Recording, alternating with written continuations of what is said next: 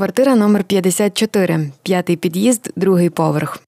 У цьому помешканні Василя Вражливого часто зупинявся Іван Багряний, письменник та громадський діяч. І саме у цій квартирі його застали обшуки та арешти. Саме в цих стінах він звинувачений у проведенні контрреволюційної діяльності за допомогою літературних творів. На той момент будинок слово вже отримав недобру славу, тож саме Багряний назвав його крематорієм, а згодом будинком попереднього ув'язнення. Однією з головних тем творчості Івана Багряного було викриття системи більшовицького терору, показ жорстоких і підступних методів роботи каральних органів. Тут він використовував багатий матеріал особистих вражень. Я був ще малим десятирічним хлопцем, як більшовики вдерлися в мою свідомість кривавим кошмаром, виступаючи як кати мого народу. Це було 1920 року. Я жив тоді в дідуся на селі на пасіці. Дідусь мав 92 роки і був однорукий каліка, але трудився на пасіці, доглядаючи її. Аж ось одного дня надвечір прийшли якісь озброєні люди, щось говорили на чужій мові, і на моїх очах та на очах інших онуків під наш несамовитий виразк замордували його, а з ним одного сина, мого дядька. Вони довго штрикали їх штиками і щось допитували, стріляли в лежачі скривавлені тіла з пістолів і реготались. Вони всі гидко лаялись, коли все було забризкане кров'ю. Кров все життя стоятиме мені в очах. Це так починалася Варфоломіївська ніч у тім селі. Таких ночей було багато в Україні, і я маленький чув, як люди говорили про них із жахом, але не бачив. А тоді побачив. В ту ніч було вимордовано в селі всіх стареньких господарів і священика, і організував ту ніч, як безліч таких ночей, більшовизм. Я не знав, що то було прелюдією до всього його радянського життя і символом долі, приготованої більшовизмом для цілого мого народу.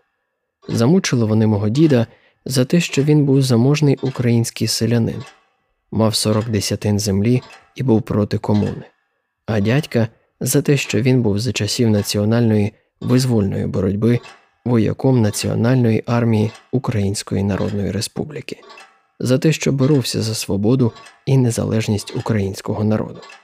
Другого мого дядька, що врятувався тоді від смерті втечею, пізніше заарештували і без суду заслали на Соловки на 10 років, потім додавали ще 10 років, і він там загинув.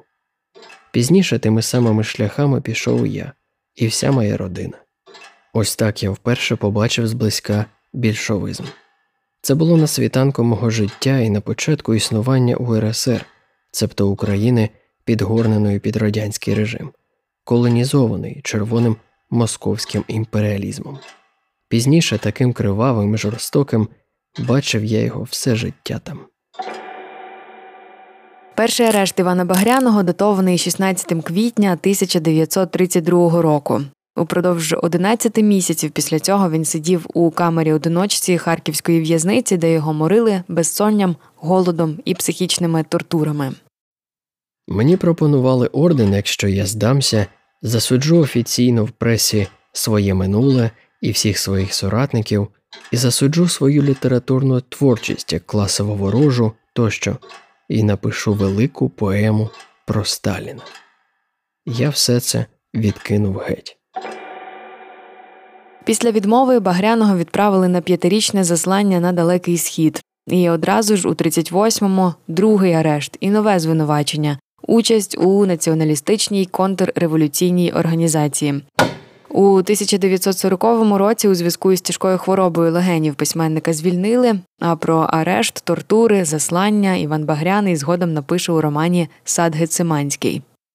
Один то може бути ворог народу, два може бути, сто може бути, тисяча теж може бути, але сотні тисяч, але мільйони то вже не вороги народу, то є народ. Народ. Вже у роки Другої світової Багряному вдалося виїхати до Галичини, де він знову проявив свій український буржуазний націоналізм. У 43-44 роках був у лавах українських повстанців, які боролися з німецькими завойовниками. Тут Багряний пише пісні, коломийки, готує листівки, бере участь у підготовці і організації політичного центру українського підпілля. У надзвичайно тяжких умовах у гірському селищі Моршин за декілька тижнів пише роман Тигролове. Не журися, синку, вір у своє щастя, а воно в тебе є. Ой, я хоч і стара і дурна, але дещо знаю. У сміливих щастя завжди є.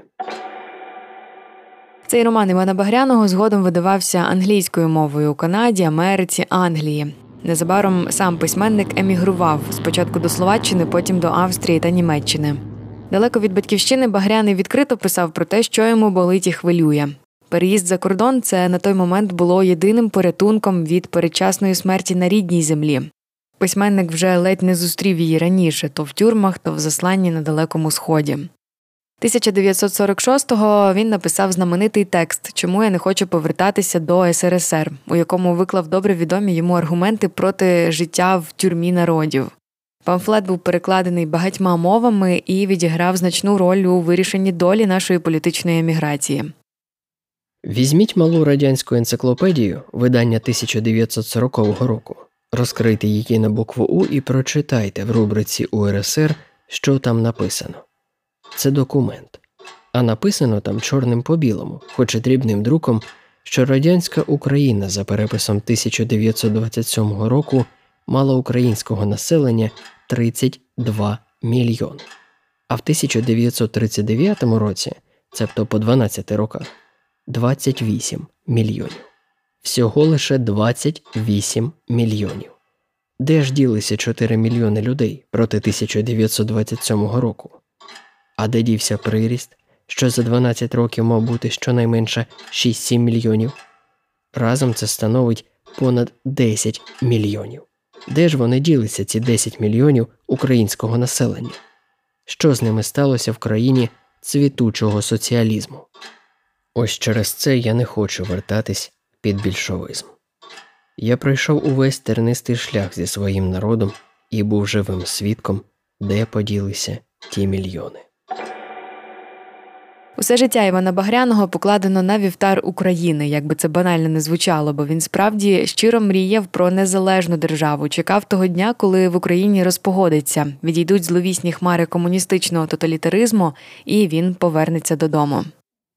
Я вернусь до своєї вітчизни з мільйонами своїх братів і сестер, що перебувають тут, в Європі, і там, по Сибірських концтаборах, тоді, коли тоталітарна кривава більшовицька система буде знесена, так як і гітлерівська, коли НКВС піде вслід за гестапо, коли червоний російський фашизм щезне так, як щез фашизм німецький, коли нам, українському народові, буде повернено право на свободу і незалежність в ім'я християнської правди і справедливості. Поету, письменнику та публіцисту Івану Багряному двічі вдавалося вийти з радянських таборів живим. Згодом він зміг виїхати із радянського союзу. На батьківщині його ім'я надовго було стертим із пам'яті. Лише із відновленням незалежності України Іван Багряний зміг символічно повернутися. Його реабілітували аж у 1991 році, а творчий спадок нарешті почали видавати і вивчати. Подкаст виготовлено за підтримки Українського культурного фонду та Міністерства культури Люксембургу.